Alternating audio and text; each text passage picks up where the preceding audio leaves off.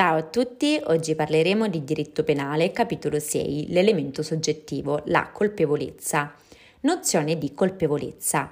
La colpevolezza può definirsi come l'insieme di requisiti per l'imputazione soggettiva del fatto all'agente. Si è visto nei capitoli precedenti che affinché ci sia un reato occorrono due elementi, la condotta e l'evento, legati tra di loro da un nesso di causalità. La condotta pure semplice però non basta, infatti per la sussistenza del reato non è sufficiente che il soggetto ponga in essere un fatto corrispondente ad una fattispecie astratta penalmente sanzionata, ma occorre, oltre al nesso di causalità, un legame psichico di attribuibilità del fatto alla volontà dell'agente. Il fatto, cioè, deve essere ricondotto al suo autore in termini di coscienza e volontà, perché se la gente non voleva l'evento e nessun rimprovero può muoverglisi per averlo cagionato, allora viene meno ogni ragione per punirlo. Da notare che il termine colpevolezza non ricorre nel codice, il quale contempla solo il dolo e la colpa, nonché il requisito della coscienza e volontà, ed è stato quindi coniato dalla dottrina. Tuttavia, nonostante la sua inesistenza a livello legislativo, quello della colpevolezza è da considerarsi uno dei principi cardine del diritto penale. Il principio di colpevolezza implica, in linea teorica, uno, che i casi di responsabilità oggettiva devono essere espunti dal nostro ordinamento, due, che il fatto non possa mai essere attribuito all'agente quando sia stato commesso con volontà e coscienza, ma senza possibilità di scelta, come nei casi in cui esiste una causa di giustificazione, 3. Che la pena deve essere commisurata alla colpevolezza del soggetto e proporzionata ad essa.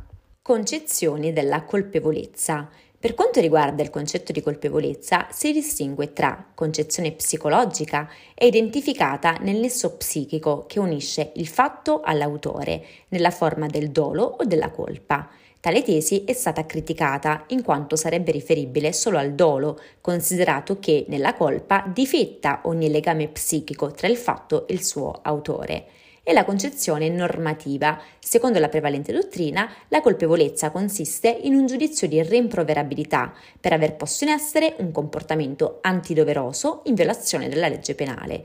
Si costruisce così un concetto unitario di colpevolezza che ricomprende sia il dolo che la colpa.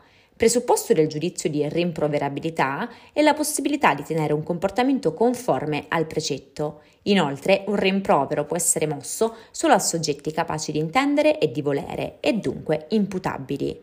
Fondamento costituzionale della colpevolezza. Il principio di colpevolezza presenta un fondamento costituzionale individuato nell'articolo 27,1 della Costituzione che, affermando che la responsabilità penale è personale, sancisce il principio della responsabilità per fatto proprio colpevole. L'espressione è personale viene interpretata nel senso che il reato deve essere un fatto attribuito alla persona, in qualche modo cioè il fatto deve essere riportato alla sua condotta. Ne consegue l'illegittimità costituzionale non solo della responsabilità per fatto altrui, ma anche della responsabilità oggettiva. Ricordiamo inoltre che con la sentenza numero 364 del 1988 la Corte Costituzionale ha tratto dall'articolo 27 il corollario che il fatto in tutti i suoi elementi deve essere commesso almeno per colpa.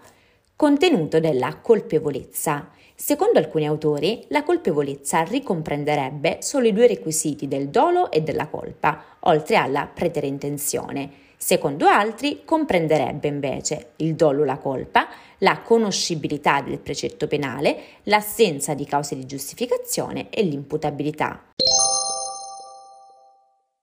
Per oggi è tutto, al prossimo capitolo. Sappi che mi trovi anche su YouTube dove realizzo dei videocorsi riassuntivi di diritto, nonché su Instagram come la giurista social.